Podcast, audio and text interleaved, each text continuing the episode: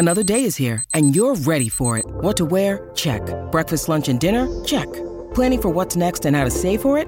That's where Bank of America can help. For your financial to-dos, Bank of America has experts ready to help get you closer to your goals. Get started at one of our local financial centers or 24/7 in our mobile banking app. Find a location near you at bankofamerica.com/talktous. What would you like the power to do? Mobile banking requires downloading the app and is only available for select devices. Message and data rates may apply. Bank of America NA, member FDIC. This is the Book Riot Podcast. It's a weekly news and talk show about what's new, cool, and worth talking about in the world of books and reading. Today's Thursday, May 11th, 2023, and I'm joined today by the artist form. No, I'm not going to make that joke because you need some prep. I was going to do the Twitter thing, Kelly, and say, are you the mystery guest? No, but people understand. Kelly Jensen of Book Riot here with me today, sitting in for Rebecca. I'm so glad to have her join me. We're going to talk about, we were just doing before the show that our opening segment is going to be called People Have Lost Their Damn Minds. And that's not even reference to book bannings and censorship, Kelly. No. Kelly, not at all. That's been going on. This is a new kind of people losing their damn minds. In a fun way, in a perplexing way. I think, Kelly, thanks so much for being here today. Yeah, I'm really looking forward to it. I was supposed to sit in for Rebecca a couple months ago, but then I had the worst week of my life, which is pretty impressive, honestly, given how bad every week has been for the last 6 years.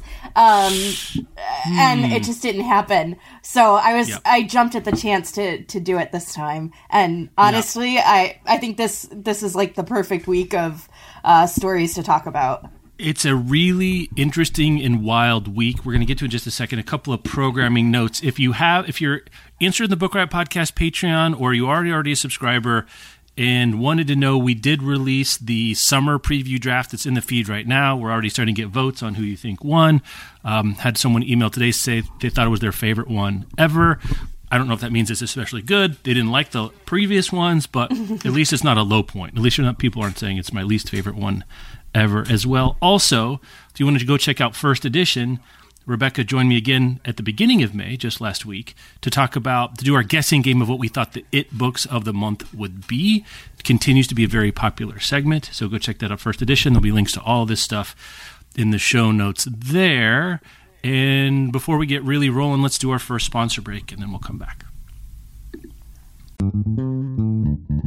Today's episode is brought to you by Entangled Publishing's Red Tower Books, publisher of the smash hit Fourth Wing.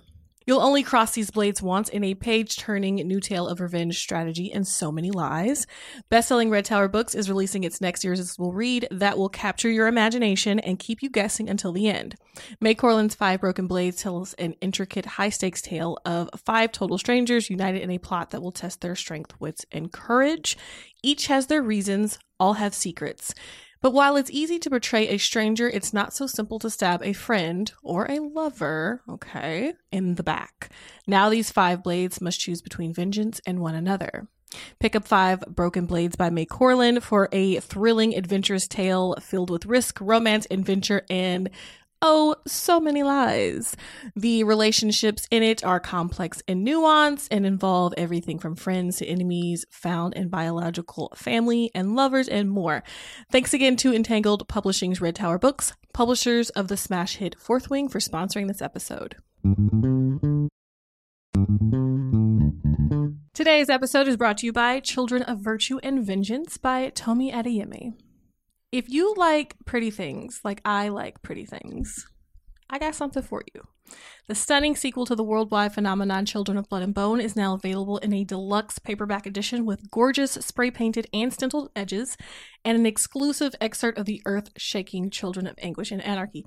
Now, this is a series for you if you like action, you like world building, you like mythology retellings, lore retellings, specifically of a West African variety, has all that and more.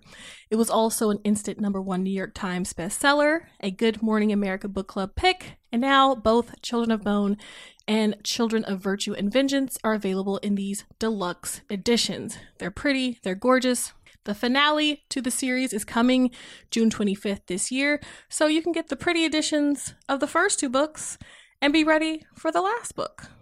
You see what I'm saying? So make sure to check it out, and thanks again to Children of Virtue and Vengeance by Tomi Adeyemi for sponsoring this episode. We're going to start with people who have lost their damn minds in book buying. Let's start with the memoir stuff. So this happened first, right? This released over like the last week or so. And people on the show have heard Rebecca and I, every now and again, we'll be trolling through the catalog and we'll see some sort of unmarked, to be named later, title forthcoming that has a huge print run. And the last one we did, I don't even think it's come out yet. It was a May or June fiction title from Hachette that we thought was a Colleen Hoover book. And maybe it's turned out to be. And so we were playing the game of what is it. That doesn't usually turn into book sales, this kind of thing. This happens all the time, right, Kelly? This is not anything new under the sun. This happens all the time. Right. But what doesn't happen is for some reason people lose their damn minds and ... think that maybe this time it's Taylor Swift's book, which... I have kids that are 10 and 12, so I know more of the Taylor Swift catalog than I would of my own accord. Enjoy Taylor Swift. I understand she's a phenomenon. What I mostly know is how expensive the tickets are to the concerts right now. That's what the people in my circle are aware of. The demand is here. The taste is here. And Kelly, people thought this was Taylor Swift. Why? What happened here? Do you understand this at all? I do not understand this at all. But... it's something to do with, so let me give a little background on my knowledge of Taylor Swift. It pretty much comes from TikTok. Like, obviously, I know who she is. I know, like, what she's been doing. But my TikTok feed has just been filled with Taylor Swift since, I don't know, about last year when she announced this tour. And so I know that there's a lot of fan theories about her and, like, lore around certain numbers and certain words and movements that, like, the fans have all built up, whether or not they're, like, true. It's a fandom thing that, like, has built this whole culture around her, which is cool. So from what I understand, Taylor had announced that she's releasing her version of one of her earlier albums on, what was it, like, July 7th? And this book publishes July 9th. That's what. So there was a fan theory that this was all going to happen at the same time. And then something about the math of the page count. Like, the book is... this is where I really was like, wait, is this a joke? Is this a joke the writer was doing? No, I don't think it is. I don't think it is. The book is 544 pages, which when you add 5 plus 4 is 13, which is apparently one of Taylor Swift's lucky numbers. Isn't that kind of like a lot of people have a feeling about the number 13? But, you know. God help me. And that they made the page count on purpose. They're like, you know what? We got to add a paragraph, Taylor. And she's like, you know what, guys? We really need this to be 544 pages. Right, or we need it to be 535. That's I don't get this at all. So, okay.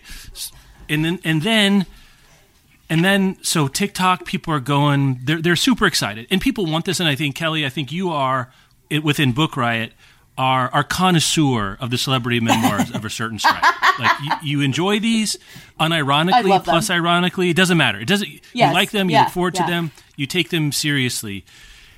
Yeah. And it's not for nothing. Taylor Swift is up there in terms of who could do this. Like, people are dying for this book. They just are. They're dying for it. They're dying for the Taylor's tell-all book. They just are.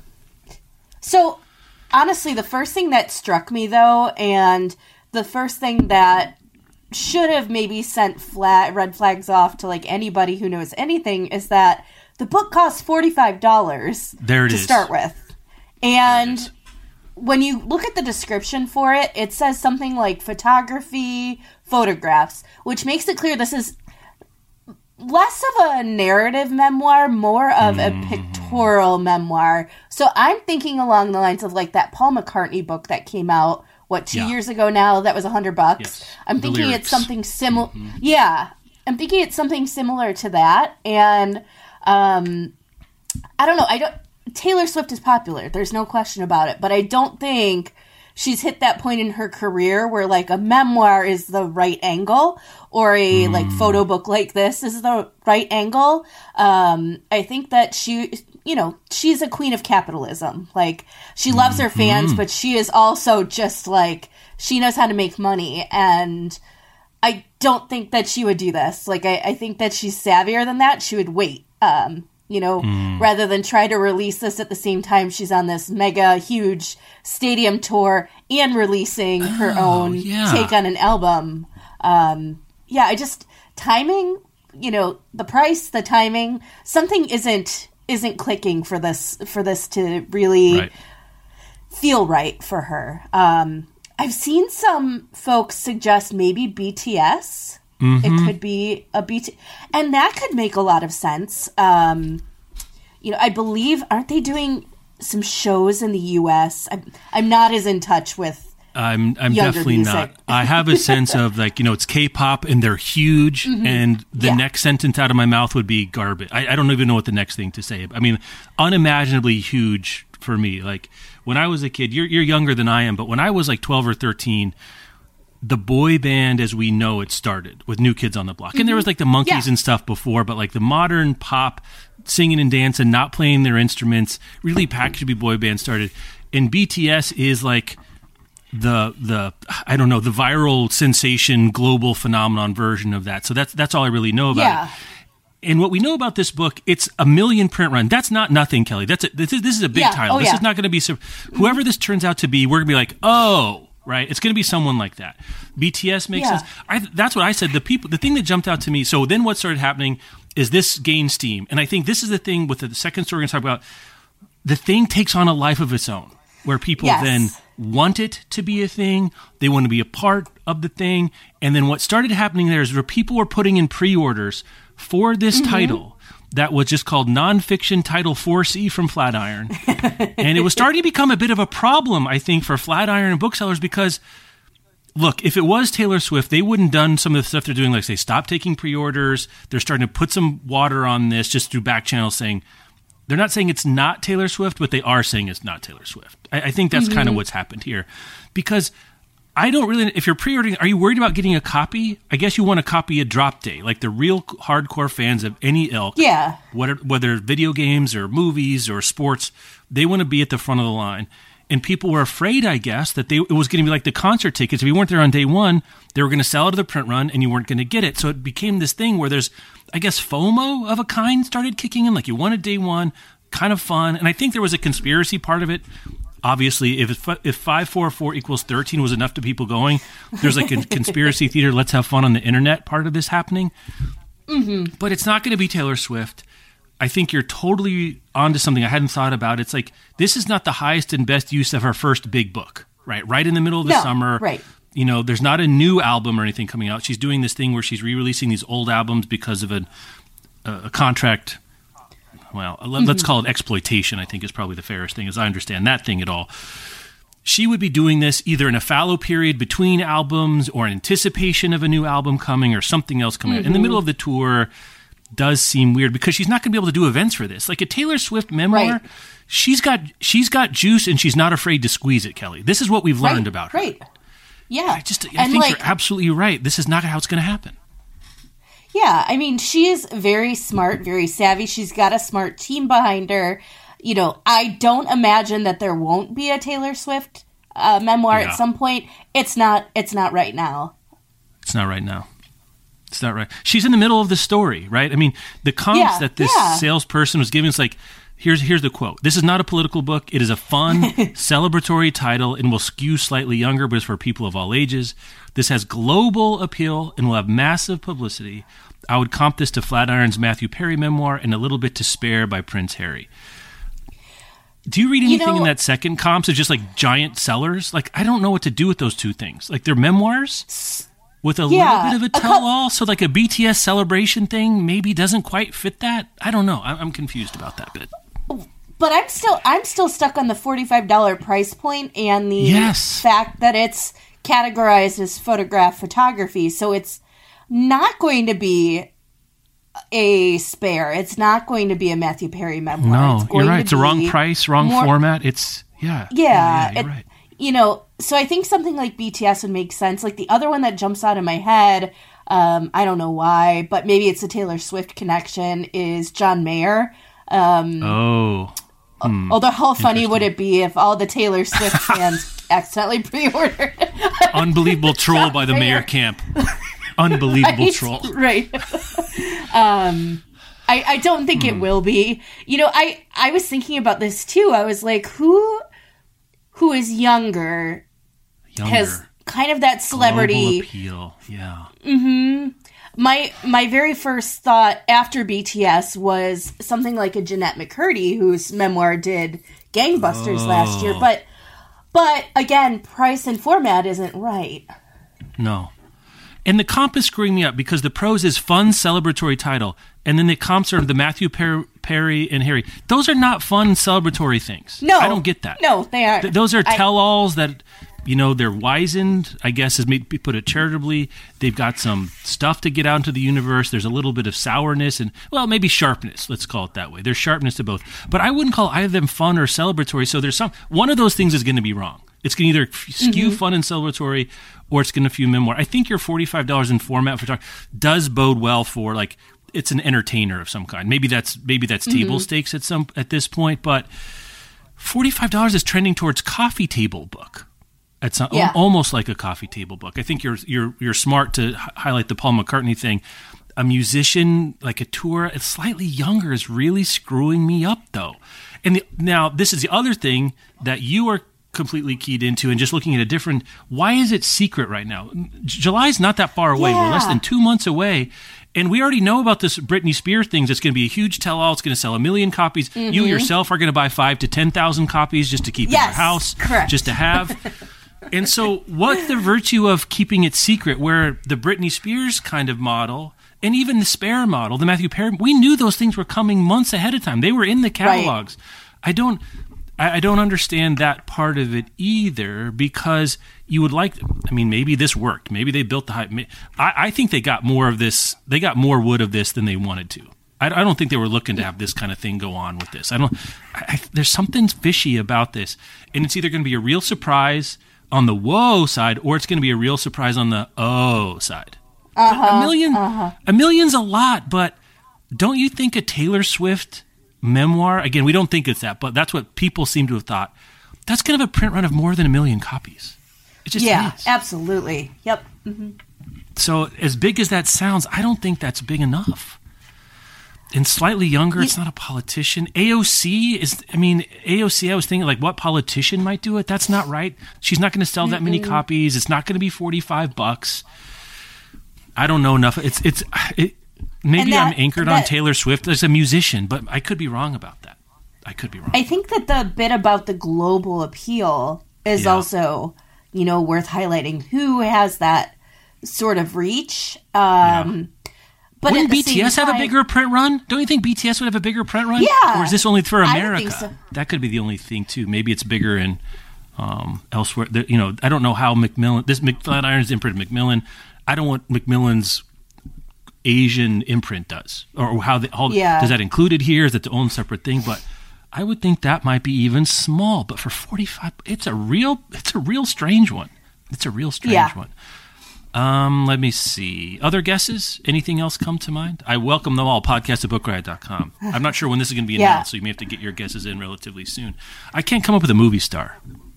I can't do it. Yeah, I can't either. I've been going over in my head. And then the other thing I thought, which wouldn't make any sense, is would it be some kind of tie-in to The Hunger Games, except wrong publisher? Yeah. So they wouldn't, you know. Wrong publisher, right. Yeah, it wouldn't do, but I'm so out of touch with any, like, younger celebrities, any younger B-names, big names, except BTS.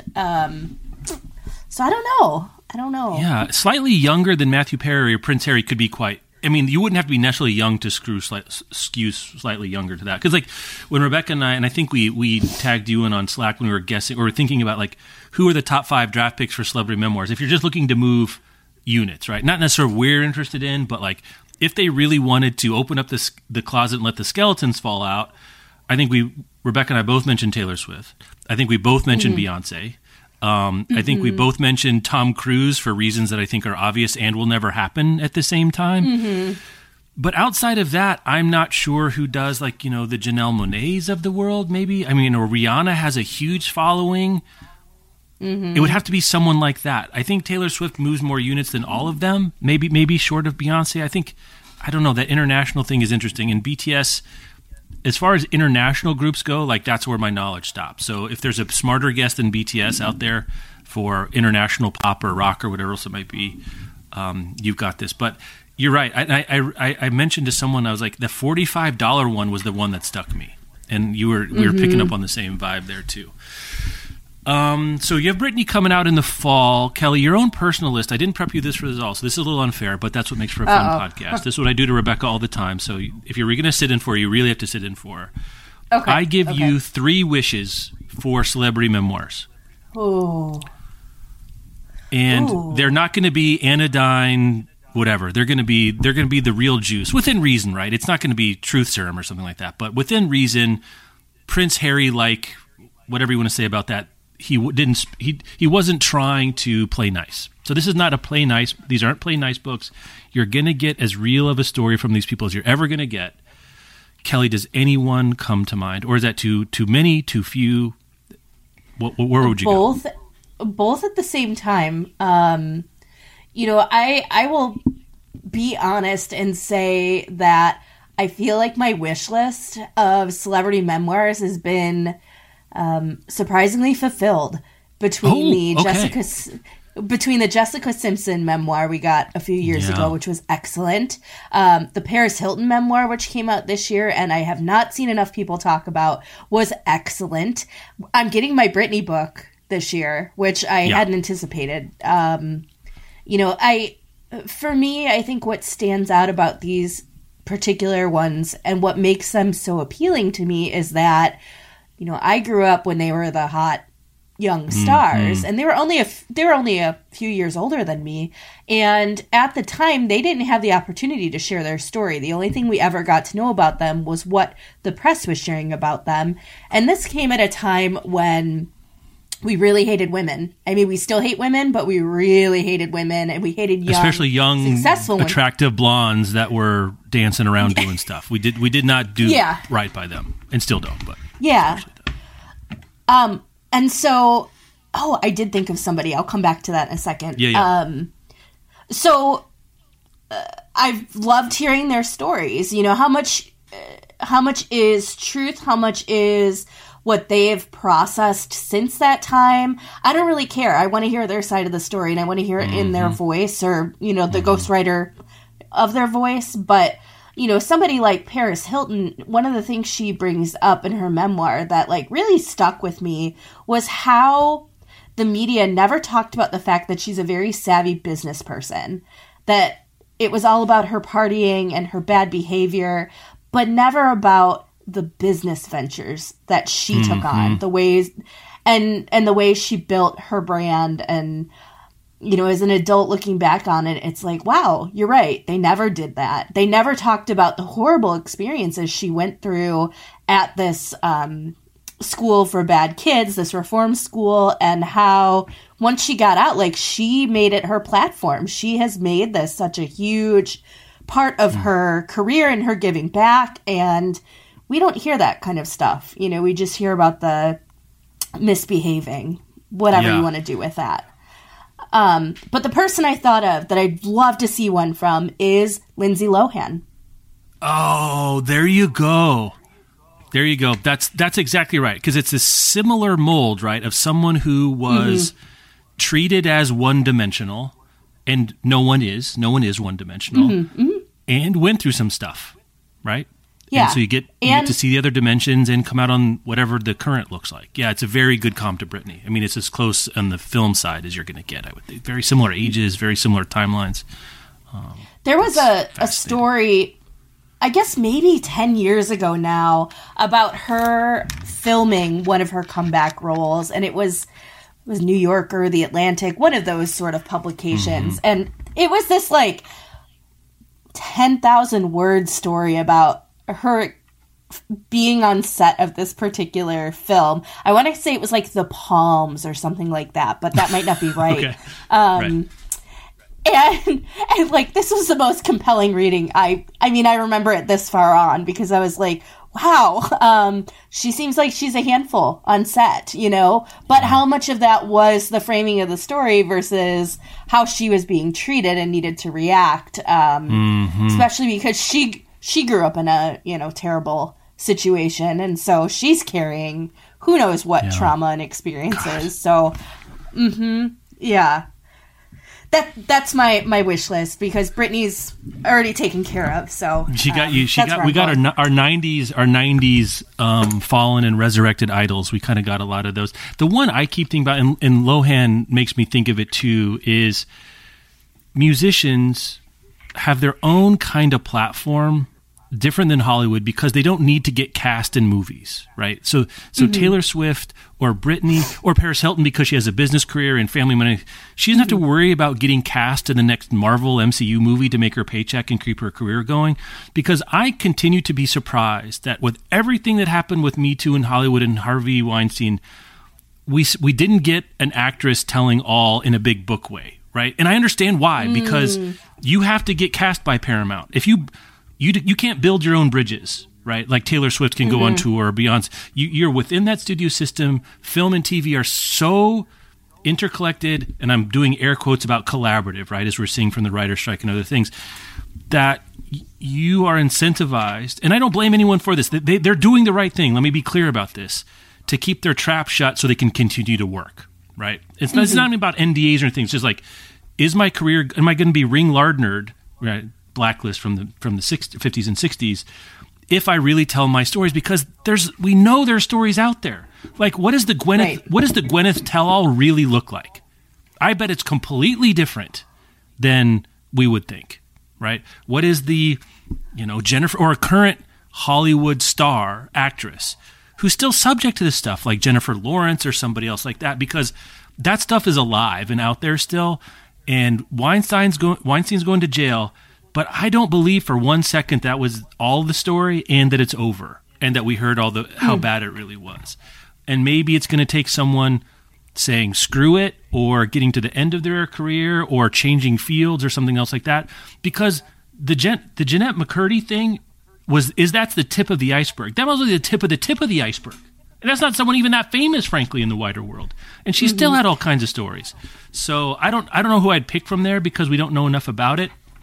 But there would be some, you know, Charlize Theron. Think of what her careers look like over the last 25 years. She's seen it all.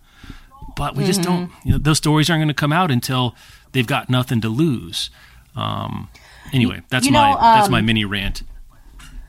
I will say that the Weinstein stuff came up in the Paris memoir quite a bit. Okay. But I think part of the challenge is that these people who are writing these memoirs don't want that to be their whole story, because totally that's not their whole story, right. You know? So it's tricky. It's tricky finding that balance between, like, sharing that because it's important to share that and it's the truth, but also, you know, Paris saying, like, for so long I've been this subject of ridicule and I've worked hard. I have this career. I've built this business. These things also happen to me, but, like, that's not my 300-page memoir. Yeah, that's fair. It was, yeah, you know? Right. Yeah, like the Rose McGowan version, which is maybe directly about that, makes it directly about that, or something like that. And that's not what I'm looking for. I don't want to puriently. It just feels like there are stories that still can't be told for all the reasons you said. One is, like, you know, then this can be the single story, but also the stakes are so high.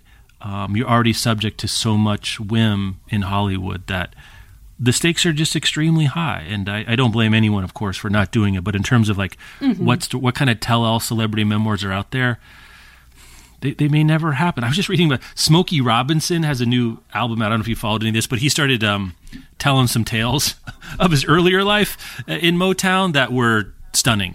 And there's you just know there's stuff out there all the time. Anyway, okay, so Kelly, we're gonna check back if we knew the Britney book comes out. And see. Oh yeah. Are you taking PTO that day? Are you going to get into a hyper, you know, one of those sensory deprivation chambers and listen to it on audio? Have you gamed this out at all? I got to wait for the pub date to kind of figure out what I can do with it. There you go. Yeah. But I mean, it's, you know, I wouldn't put it above myself to take some time off with that book. Yeah. I can't wait. There should be some sort of audio way that doesn't copyright infringe to like do a read aloud. Like, what about like a 9-hour live reading with commentary? That should be a format. I don't think anyone's tried that yet. Yes. That would be pretty good. Let me do our second sponsor break because we really got our teeth into that one, and we'll come back and talk about the other people have lost their damn minds story of the week after the next sponsor. I think, Kelly, the other reason I needed to have you on is because you today are going to reveal that you are indeed the person behind the Twitter account, the Trigun anime Twitter account, Bigolas Dickolas. I'm not joking. I'm sorry I had to say that out loud to all of you listening. I hope that Apple censors don't flag that as explicit content.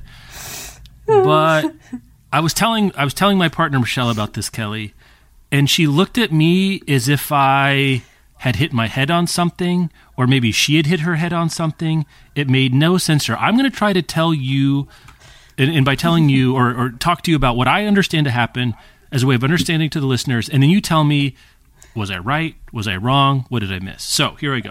Okay. A few days ago on Twitter, there is an account, the username Bigolas Dickolas, which it just is what it is. Don't think of it as a cipher for anything. That's just what it is. And the profile of this person says 22-year-old, and they have a custom anime profile picture. And mostly what they tweet about is Trigun, which is an anime series. That's their from like 30 years ago. Yes. This is like tweeting about the G.I. Joe Saturday morning cartoon I watched in 1989. Like, it's that kind of, like, very specific. There's a passionate fandom, but it's not about books. It's not about anything we would normally cover. And they had, of that moment, you'll notice the past tense I'm using, at that moment about 14,000 followers, because I saw this happening relatively early. And they wrote a tweet, posted a tweet, tweeted out a very impassioned recommendation for a book called This Is How You Lose the Time War. And we'll get back to this in a second. It's a book that it's a science fiction fantasy book that came out in 2019. I think I talked about it as something I was looking forward to back then. I don't know. I don't remember. I like the book. It's really good.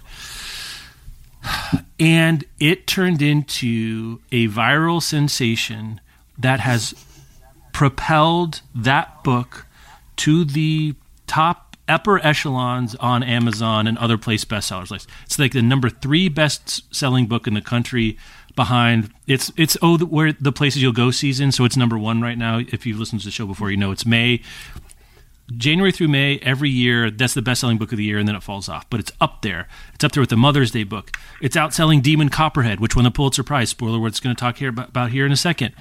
The audiobook, the ebook, and it went nuts. It went nuts on Twitter. Mm-hmm. And Kelly, that's it. That's the story. I don't understand what happened. I don't know why this particular people tweet about books all the time. What the hell, Kelly? Yeah. Like, literally, what the hell happened?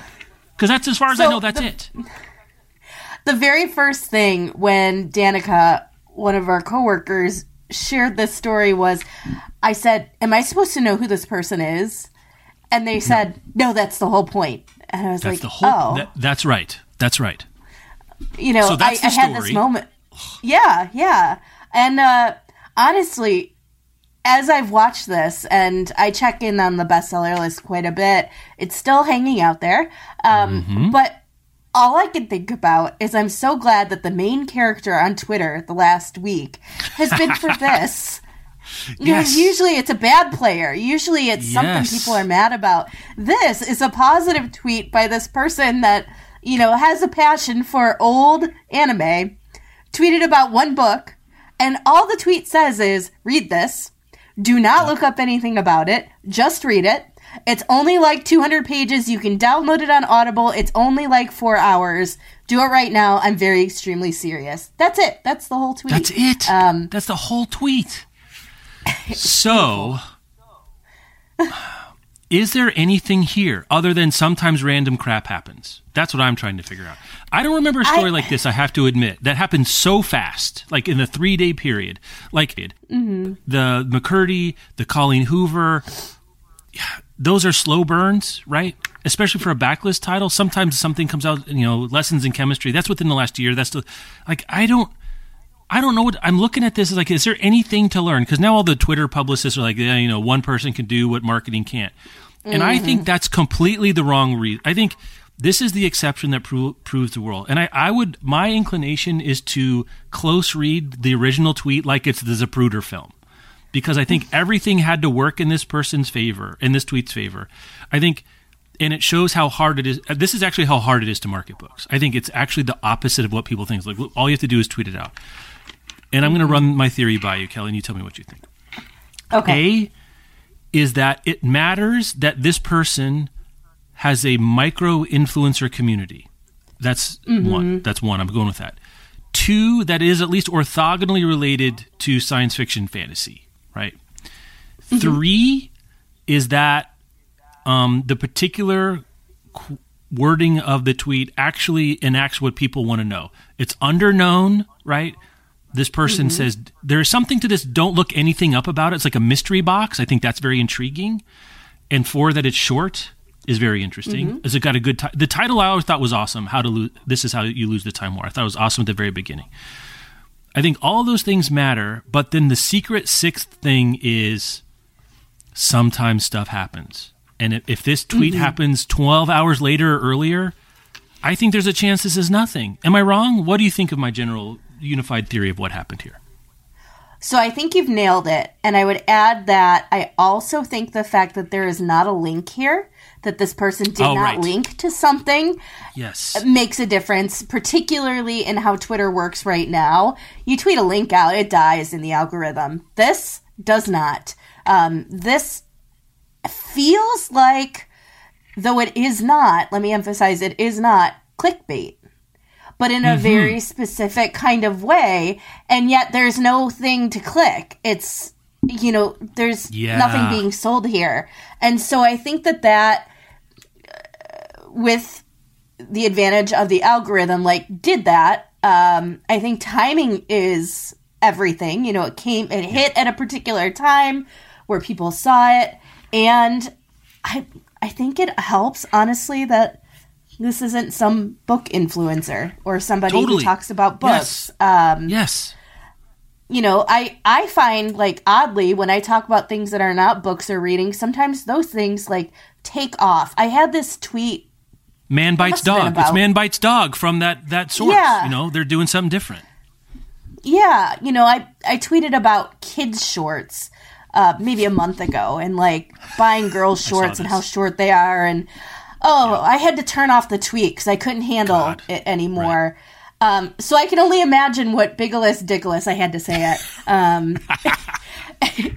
it, is feeling about this. But at the same time, like, I've gone in and checked in on that Twitter account a couple times, and it's just been like the pure celebration and joy of sharing a book and having it do so well.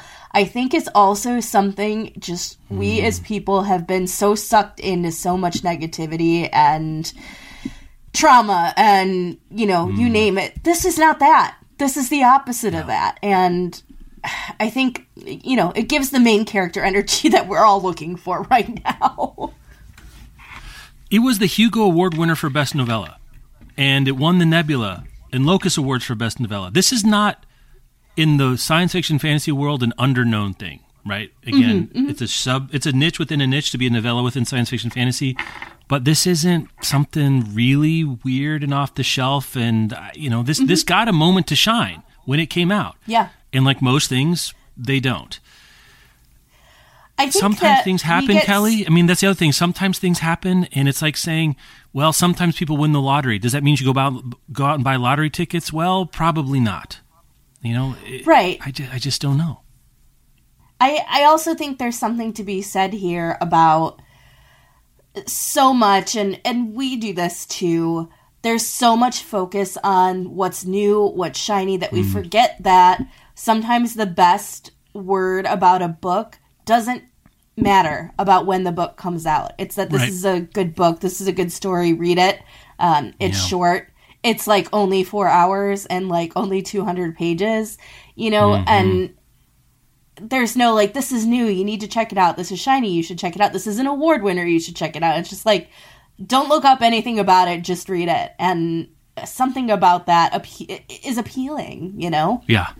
Well, they're putting a lot of their own personal stakes into, I'm not going to tell you anything about it. Just go read it. Don't even look at, like, really, there's, it's almost like that's like the purest form of recommendation. Because you're not even recommending that you go consider this thing. It's a do not consider it. I'm skipping the part from, hey, have you heard about this? It's great. Here's what it's about. Go see if it's for you, which is what I would normally do, right? Because I'm so particular about, like, not all books are for all people, and if this is for you. But this was like, I'm pushing all of my recommendation chips in the middle here, because as A, this is not something I normally cover, and B, I'm saying just do it purely based on my whatever, you know, cultural currency or personal currency I have with you. And this person had enough, and maybe one of the people that follow them have a little more juice. You know, I don't know if someone who can get into the algorithm and what's publicly available can see, like, there are a couple other sub-influencers, maybe people that followed this person have a bigger following, and they start retweeting and reacting it. Frankly, Kelly, I wouldn't be surprised if, for whatever reason, this snuck through the algorithm. Right? That something was broken, because God knows Twitter is like, you never know what's broken on a given day. Ugh, yeah. And this one could have slipped past the goalie. We would see this on Facebook. We do see this on Facebook every time. It used to be more, but even post-algorithm guillotine in the summer of 2013, something would go nuts on Facebook that made no sense. And I think it was just that the algorithm got tired and took a breath and looked the other way, and something slipped through. And it could be as simple as that. It could be that this is... the algorithms and the code and these platforms so have their thumbs on the scales that every now and again when they release it or it doesn't work quite right, we see what's possible with true sort of like the virality that used to happen. And I think that's another thing here, because Oprah can't do this anymore because she uses it all the time. Jenna Bush Hager can't do this. Reese can't do this. Their monthly book clubs do not do this. For the reason you said before, it's like people are kind of used to it. They're kind of inoculated to Oprah being excited about something because she's excited about something every month. And almost because there's a structure to it, she kind of has to pick something. Well, Oprah no longer anymore because she got off the monthly thing. But like, there's something to the rareness of the recommendation that matters. And if you cover books, if you work in books, you know, if you're a publisher or a media company like us, you can't be like, yeah, let's cover shoes for a year so we can send one tweet about a book next year and it goes nuts. Like, it doesn't work that way. But I'm staring at this as like, I think you just have to say, like, this was a weird one. It was a meteor. This is non-replicable. And I don't even think it's parsable. Even with all the reasons I gave, I think that the ghost in the machine here is the most important part. And I have no idea what that is. I really don't. All right. Let's see. It's anything the feel-good story, though. I was just going to add, it's the feel-good story I think that we all needed and have just enjoyed watching. Yeah, that's right. Yeah. All right, Kelly, I'm going to let you drive the bus here a little bit because we have talked about your coverage of book censorship and banning across the country and across... Jesus, you know, from an individual class syllabus all the way up to state and federal legislation. Doesn't get any bigger than that. We have you on a week when there's a little bit of good news in this world, which is maybe misleading, and I'm being very generous to that world. Yeah. I want to talk about these specific read to write bills, but then I would like to ask you a couple of more general questions about where we are, where things are going with that. So let's start with the good news. Can you tell me about what's going on with these read to write bills? Or let me put it a different way. Is this as good as it feels like? It's not good that we need them, but this is the best news we've had in a while, these read-to-write bills, right? Am I wrong about that on this front? Yes. And it's so hard to say this is good news because it's a thing that needs to happen. And I'm so torn on it because I also... and I know saying this is not going to be popular, but I'm going to say it, like, I don't know the constitutionality of some of these, how much they'll stand muster to the Constitution. Yeah, gotcha. Right. So it's good. They're making strides, and I think that the big takeaway we need to have, I'll explain what they are in a moment, but I think the big takeaway we need to have is that there are politicians who are paying attention, and that the more we get in their ears, the more attention this gets, because I think that there's still a giant gulf between what people who are working on the ground in libraries and schools are experiencing firsthand versus what people in administration understand is happening versus people in legislature understanding what's happening. And I repeat this because I think it's really important that most people don't know what's going on because most people are not sitting online keeping in touch with this. Nor should they, you know. There's no reason for them to be. And we could put a lot of the blame, too, right on the media. You know, newspapers are dying. They've been dying for decades. And the locality of it is important, right? This is something you've highlighted, right? Like these happen in specific rooms in specific places, often in specific counties, far from the long reach of national coverage, right? Right. And even when we do get national coverage, it's not great. You know, I know from personal experience that NPR reached out about a story and interviewed me and interviewed several other people who I work with closely on book ban stuff and didn't include any of our comments in the story because it didn't fit her narrative. And that was such a slap in the face. Here we have this opportunity to finally have a big national platform to explain what's going on and to give people direct actions for how to make change, and absolutely none of it was included in the story. You know, and so when you talk about it's a failure of the news, it's a failure on the news from the local level to the national level. And and really at the local level it's particularly sad because there used to be people who showed up to all these meetings, who their job was to go to the school board meetings and report on what's happening, whose job was to go to the library board meetings and report on what's happening. You know, but those jobs don't exist anymore. So that coverage doesn't exist anymore, and therefore people don't know what's going on. And if they do, it's because they're part of a group that is choosing to read minutes in one way and interpret it in whatever lens they want to interpret it. So, you know, you get caught in people who need to know, don't know. How can they know? How can we be mad that they don't know when they just can't know? So that aside, there are a number of promising, though, again, with the caveat, I think that they're going to be challenged were they to get all the way through, right to read bills. And we have 3 in 3 different states. And then we have 1, I would say 2 at the national level. So I'm going to start with Illinois. This is the one I'm most familiar with. I live here, so that's a start. But also, the Illinois bill, the Right to Read bill, ties state funding of libraries to their commitment to intellectual freedom. So for school libraries and public libraries to get certain state aid and certain state grants, they have to have a provision in their policies that they do not ban books, that they adhere to ALA's, you know, intellectual freedom standards, which are essentially First Amendment rights. It's passed the House and the Senate, and Pritzker has talked about banned books before, so none of us are worried about him like signing off on this, which is great. Like, this is a great bill, and I think it approaches the topic in a way that people who are not super invested in this or know what's going on get it. Oh yeah, it's bad to ban books. Like, good move by the state.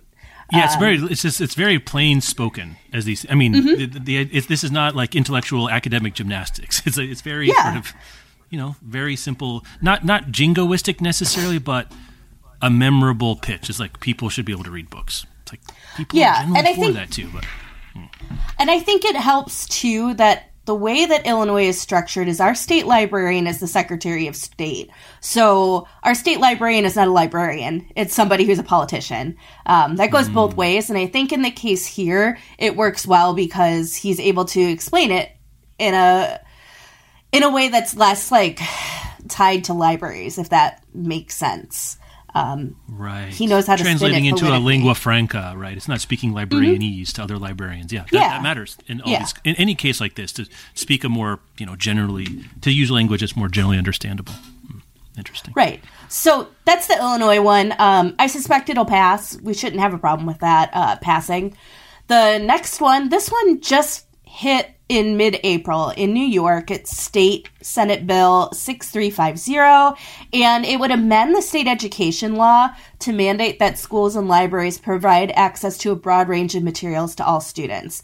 So basically it would require policies to say that a wide range of materials are available to students, and specifying that would help protect collections in theory, because they would not be able to be dictated by a small, well-funded, vocal minority who are suggesting that a library should look a certain way.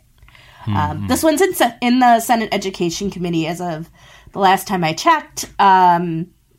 So I don't know if it'll actually go anywhere or what the reality is of this one passing through this legislative season, but it's there, it's being talked about, and I think that it provides a pretty good template for folks to use in terms of, like, writing their own senators, writing their own, you know, legislators. And then the third state one is Rhode Island House Bill 6066, and this one is complicated because what this does is it amends the obscenity law, basically, and does so in a way that still allows people to claim that they're obscene, pornographic, all the words that they love to use, books in libraries and in schools, except library workers and educators who are being attacked for this would not be able to be sued for having obscene material. So, it's, you know, it protects the workers, but it doesn't actually do much else. It's like saying, well, you can't get busted for dealing weed, but it's not decriminalizing weed. Right. It's there you go. Perfect example. Yeah.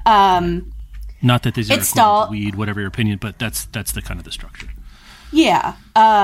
You know, this one stalled in House Committee. It's been there since mid-March, so who knows if it's going to do anything. But, again, something, you know, like it's at this point where something at this point feels good, even if it's not great.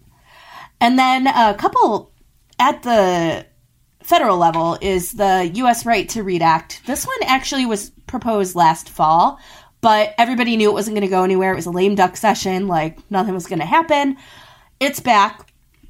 And basically what this one does is it would provide that there are school libraries across the country and help give money to grow these school libraries. So that's part one. Part two is this provision that they're adding that would require libraries to note that they are spaces of First Amendment rights granted to all. And I kind of love this. I love that they want to encode the First Amendment constitutional rights to all in these school libraries. That is a piece of this puzzle that's been missing.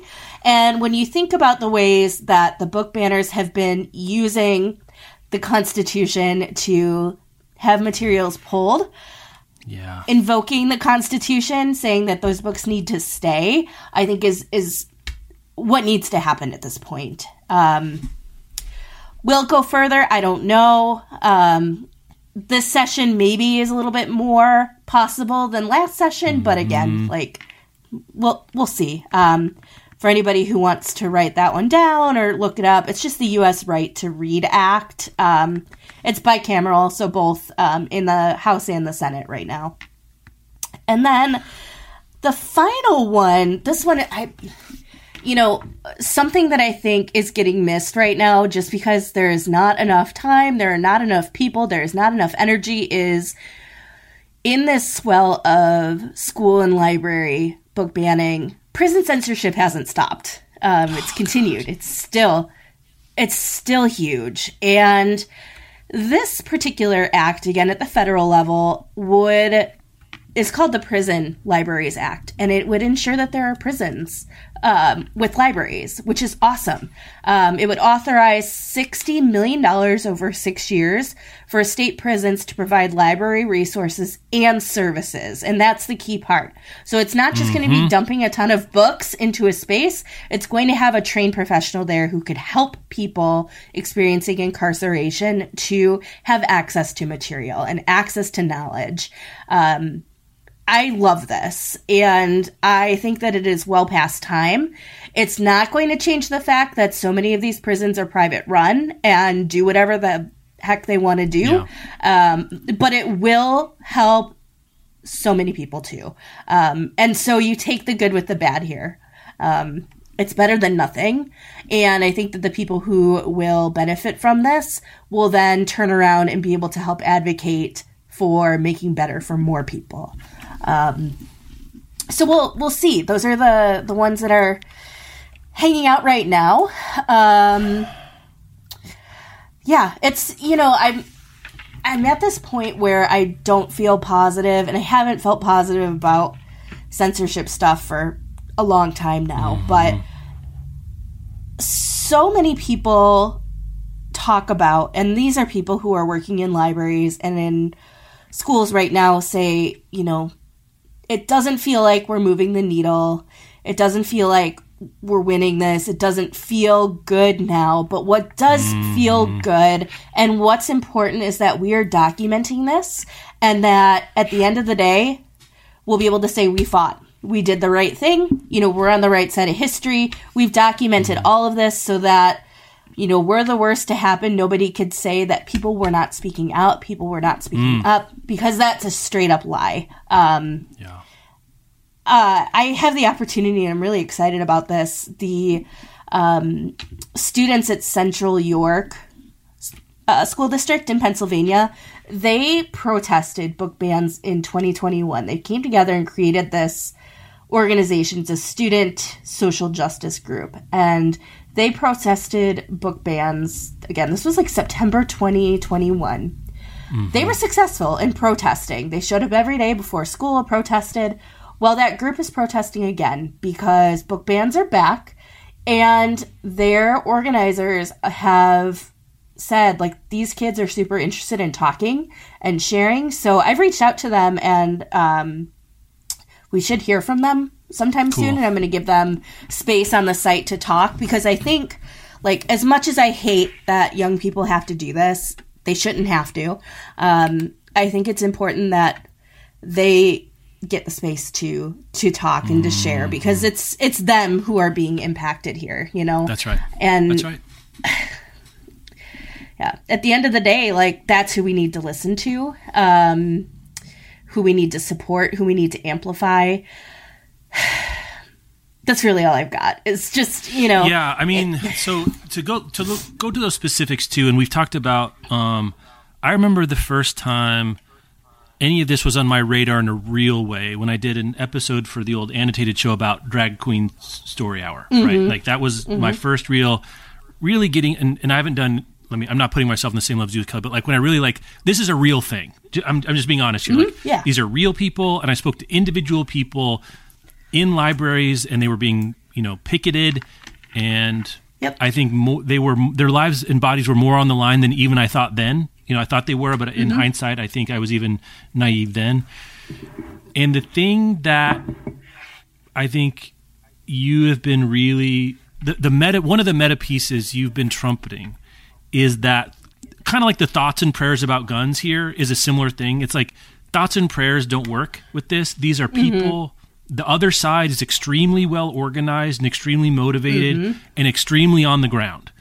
And you can't combat that with go buy my book at the bookstore that just got banned, or people can get it other places, or celebrities or other, I think, well-meaning people, even if naive, saying we shouldn't do this, because that's not where this battle is fought, right? This battle is fought in community library spaces, at board meetings, local elections, local laws, because what's happened is, you know, and tell me if I've got this grossly correct, is that these real extremists have found a weak point in our system when it comes to this sort of thing.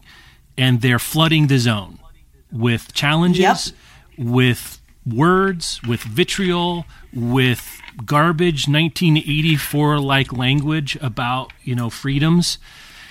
And whatever you want to say, those of us on the left were ill-prepared for this. Even after all the Trump stuff. I don't know how we missed this. I'll just say it again. We missed this, that this was a chink in the armor. I think it was because we saw, and Rebecca and I were talking about this last week, we saw the number of books by queer people, by people of color, by queer people of color going up, being more value, you know, being more available from publishers. Publishers, say what you will, it's better than it used to be 10 years ago about the availability and just the of these titles to be printed, literally printed, available. Mm-hmm. And maybe rested on our laurels, maybe thought that was enough, maybe didn't realize how vulnerable. And I'm looking at Oregon, right? And all states are like this. There's no your state isn't so blue, which is why I think this, mm-hmm, even these laws in blue states are useful, because it protects the people that don't live in blue counties or blue school, mm-hmm, districts, right? Because Oregon, mm-hmm, you get 6 miles out of Oregon and it's Trump-signed city, right? Even though Oregon's, mm-hmm, not really at play in a national landscape, those places need protection, right? And they can, and what is that protection? It's laws and it's bills and it's local codes and it's local elected officials. And hashtag I read ban, or wearing a T-shirt that says I read banned books, or having a koozie that says I read banned books. That's not going to do anything. And if that's, you got to write, consumerism. That's just consumerism, and it makes you feel good. And maybe I'm a part of this, but it happens locally. It happens. If you want something to happen differently, you got to do something different, and that's hard to hear, mm-hmm, because it's a pain in the, mm-hmm, ass. And ain't none of these rooms fun, Kelly. Ain't none of these rooms fun to show up in. No. So anyway, I just want to reiterate, that's one thing I continue to try to remember that you keep saying. It's like, you got to write, you got to show up, and whatever it may, you got to be a part of the fight. And it's not the thing that's easy. It's flipping hard, man. Right. I'm not telling you, right. I'm telling the people listening. Yeah. No, I know. And, you know, I shared this story on Twitter a couple weeks ago, and like this blew up, and I just thought, you know, this is not a feel-good story. Like, don't use this as your feel-good story. But the story goes, I'm part of a progressive parent group in my county, and somebody in there said that one of their kids wanted to start a GSA, so a Gay Straight Alliance, Gender Sexuality Alliance, at the local middle school in my town. But they had gotten a sponsor. It was all going good. But the sponsor started getting all kinds of hate messages from a particular sect of people in this community. Now, these people were sitting on Facebook in their little group, just ripping apart this group, talking about how it's indoctrination. They figured out when their group was having their first meeting, and they talked about going. These are adults who talked about going to a meeting that middle schoolers were going to have to intimidate them. And I said, look, here's what's got to happen is y'all got to show up to the board meeting. First of all, legally, the school has to provide it. There is a law that says if a group in a secondary education school wants to start a GSA, they have to. The school has to allow that to happen. Middle school falls under secondary schools. So, you know, one, legally, they have to do this. Two, you need to show up because you need to have your voice heard in that room. If that means you write a letter, you write a letter. Here's all the school board members. If that means you can go in person, you go in person. Here's the thing. The school board got tons of letters, including to the teacher, who was going to be the sponsor of this group, saying, like, yes, please do this. We support this. This is what our community is about. And none of the people who were complaining showed up to the board meeting when they found out that all of the supporters were showing up. So supporters showed up. It's classic bully behavior, right? When there's a little pushback, they wilt flowers in the desert. It does. Right. It's a good point. Yeah. So, you know, PFLAG showed up. We have a local chapter of PFLAG. They showed up. Tons of parents showed up, and they talked. They talked to the school board and said, look, our kids deserve this group. These people who are creating all of this nonsense do not speak on behalf of the majority of the community, and they do not speak on behalf of me, who has a kid who wants to do this. The board agreed. The board is letting the group go through, and, you know, a lot of people took this as a feel-good story because at the end the good guys win. That's not the story. The story is that people showed up and the complainers did not. And if you want to make any change, you have to show up. You can't just say you're going to do it. You know, I like it. It makes me so mad because we have given people the tools to do this. We've given them the letters. We've given them the templates. We've given them, like, literally, you don't have to do any work except sign your name and put the names of people who you need to write to in it. If people can't do that, we're not getting anywhere. And one of the comments that came to me after the situation at the high school was from a local business owner who said to me one day, I didn't know that was happening at the schools. And I said, well, why would you? It wasn't reported in the paper. That's right. And she looked at me and she's like, huh, well, how am I supposed to know that if nobody's talking about it? I said, that's the problem, is there's not a method for your ability to get this information. This all happened on Facebook.com in a private Facebook group. Yep. You know, like, right. So how do we tell people who aren't sitting online doing this what's going on and get them to show up? Because she wanted to be there. She wanted to say something, but she had no idea it was happening. And I don't have an answer to that. You know, yeah, I mean, it's a fight fire with fire thing, right? Like, you have to be as well organized as the other side because they are on Facebook.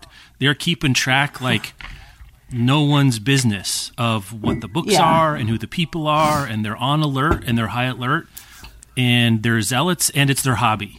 And that kind of passion is hard to combat if you are, I don't know, a reasonable person trying to live your life, but also think you shouldn't ban books. It's hard to have that kind of passion. It just is. I mean, I'm speaking for myself here. Yeah. And you shouldn't have to do this, right? I mean, you say this all the time. We didn't do this. It's not our fault. It's not the kids' fault.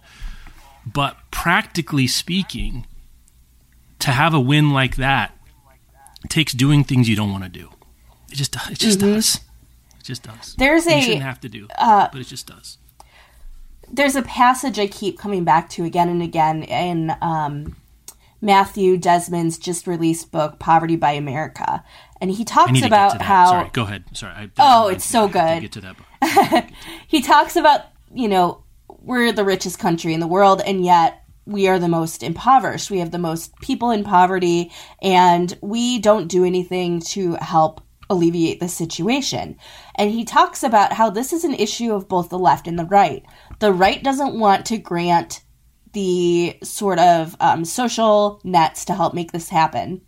The left, on the other hand, just likes complaining about it on Twitter, but doesn't actually follow through on any actions. And he talks about how during the pandemic there was the moratorium on evictions, and it was the most effective act that has gone through to help alleviate poverty. Bipartisan support on this one. However, nobody wrote to say that they liked this. Nobody told the politicians this was a great act. So when it was time for it to come to an end, it came to an end because nobody was speaking up about it. And that was chilling, you know, to read that and realize the reason that these things end, the reason that we can't have good things is because, you know, people who think they are doing the right thing or people who believe in the right thing aren't using their voices to say, this is the right thing, keep it up. And so I'm tying this back into these right to read bills.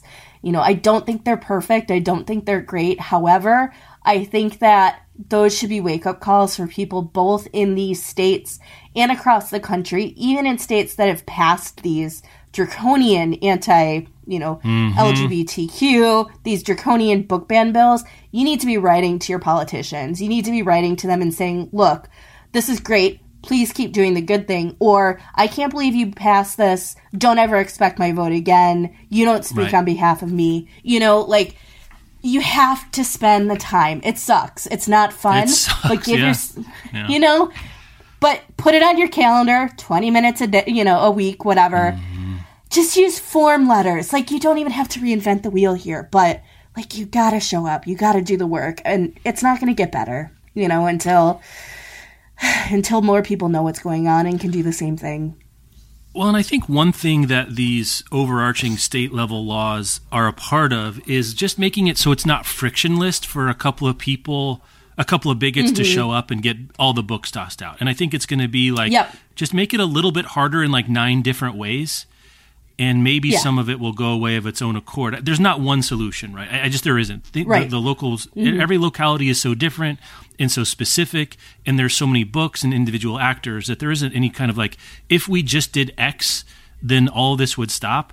But it's going to be a little bit of this, and we're going to make it a little bit harder here, and a few more people will show up, and there's a little bit more protection here, and that can have a multiplicative effect because, as you say, or as your story, I think, elucidates, is part of the reason is that this is happening is because it's pretty easy for right-wing activists to do. It's too easy for them to do. We've made it too easy for them to do, and we just need to make it. We need to keep making it a little bit harder, a little bit harder here and a little bit harder there. And I think it's a winning issue in a lot of places, even at the national level. I think it's a winning issue that if packaged correctly. Most common, I hate to do this thing of like catering to independent voters, but I also like to win elections, Kelly. But like, I think most people kind of get it. Like, this doesn't make any sense. Yeah, we shouldn't be doing this. And as I like to say, traditional conservatives don't like this. They're about small government. Right? Small government is not about going into the library and pulling out the books. Like, that is not what this is about. So, I think it's a very specific branch of right wing. Activists, quote unquote, who are, doing a lot of this. And if I could end with like one more positive, I think is coming out of this. And I hate that this is a positive, but just in my own experience, I'm seeing that more and more libraries. And I can't speak to schools because I'm not as aware of how that works there, but more and more libraries are starting to pay attention to the mental health of their employees. Yeah. And I think that this has been a huge wake-up call to the reality of working with the public and the reality of working in a situation where your job is so politicized, even though that's not why you got into the job. And so at the end of the day, I think that there are more discussions happening about that. And I think that there is going to be a wave of change just in how people are treated in the workplace with each other, and that is not a bad thing. I think especially as people realize that their colleagues are the queer brown people whose books are being pulled from shelves, and those are people. Books are important, but it's not about the books. It's about the person sitting next to you who is literally being torn apart every single day in the media and then treated like garbage when they're at work. And how can you, with any privilege you have, make their life just a little bit better? Just a little bit, yeah. To take the edge off, or one part of the edge off. Kelly, thank you so much for joining us today. We're kicking the rest of the stories to the curb. Rebecca will have to clean up for us. Oh wait, I'm going to be on that too. But while we had you here, I'm glad we spent some time doing this. I'm going to link to the stories we talked about here, but Kelly also has some durable resources. That I've linked to before in the show notes, but you can find them here. It doesn't hurt to put them back again. I don't know, as a if you're listening to this show, you care about books probably 3 orders of magnitude more than most people in your community. I'm just gonna make that as a guess.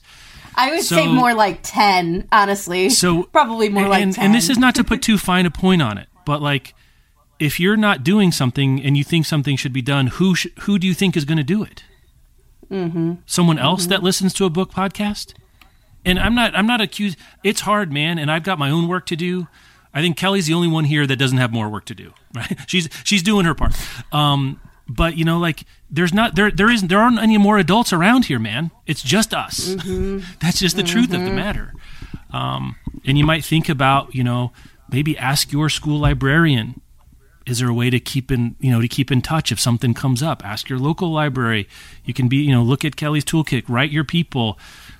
Because there's no adults in the room other than us, and I think that's hard to understand. That was something that was hard to me understand growing up. It's hard for me to understand now, but it's the truth. Anyway, Kelly, we'll talk to you again when Britney's book come out, and I'm sure we'll have all kinds of other kinds of things to say. Do you have a favorite? Of these? Well, let's get it on something a little bit lighter. A favorite celebrity memoir was the Paris one. It's you like the Jessica Simpson. Well, these are all recency bias because I heard you talking about them. But is there something in the pantheon that I don't know about that you're like, oh yeah, this is the high I'm looking to chase when I open one of these up? No, I just, you know, I will say the thing that I really like and the thing that I look for is that the audiobook is performed by the there you go. Who wrote it. 1,000%. 1,000%. So I loved listening to Paris tell her story. I loved listening to Jessica tell her story. Brittany better be telling her story. And I was going to say Brittany phrase, but I know it would get us censored. Just imagine what it is. Okay. I think I've got, yeah, I think if we get any rumblings that someone else is narrating that book, we're going to have to start a letter writing campaign. Luckily, you can repurpose your letter writing and activist playbook to something a little less... a little lower stakes. You can find show notes to this and all Backus episodes of the Book Riot Podcast at bookriot.com/listen. You can email us, me, I'm the one that checks the email, podcast@bookriot.com. Go check out First Edition. Go check out Literary Activism. Kelly captains that newsletter for us. That's a very good way to keep... That's a very good way to see the kinds of things that are happening out there. There's so much happening that we can't cover. It's just impossible to cover local things, but you can see the kinds of things. Maybe there's someone, you know is one of these jurisdictions that might care about knowing this. A really good resource there as well. Go check out the Patreon to see the summer draft and also First Edition to see the May It book. I'll tease this. My pick, both Rebecca and I agreed that our pick for the best guess of the It Book of May comes out next week. It's a May 16th release. That's what we call a tease in the business. So you can go, you have to go listen to that over on First Edition for free. I've also got an episode I'm very excited about coming out next week that it's not something I've ever done before. I talked to an author that has sold more books than any author I've ever talked to before in my life doing this. So thank you so much, Kelly. Well, we're not going to wait 8 years to have you back. We've got to have you come back some other time. Oh, and I should say, gosh darn it, I forgot this. Kelly and Vanessa joined me on First Edition to talk about Are You There, God? It's Me, Margaret. Yes. A wonderful time. You've seen the movie, 30 seconds on the movie, Kelly, then I swear I'll let you go. Okay. It's great. And it is very much about transitions in life. We're talking not just what happens with Margaret, but what happens with her mother, what happens with their grandmother. And it's one of those films that is definitely an intergenerational film. So young people will love it. Older people will love it. You don't have to have read the book to love it, but it is very faithful to the source text. Wonderful.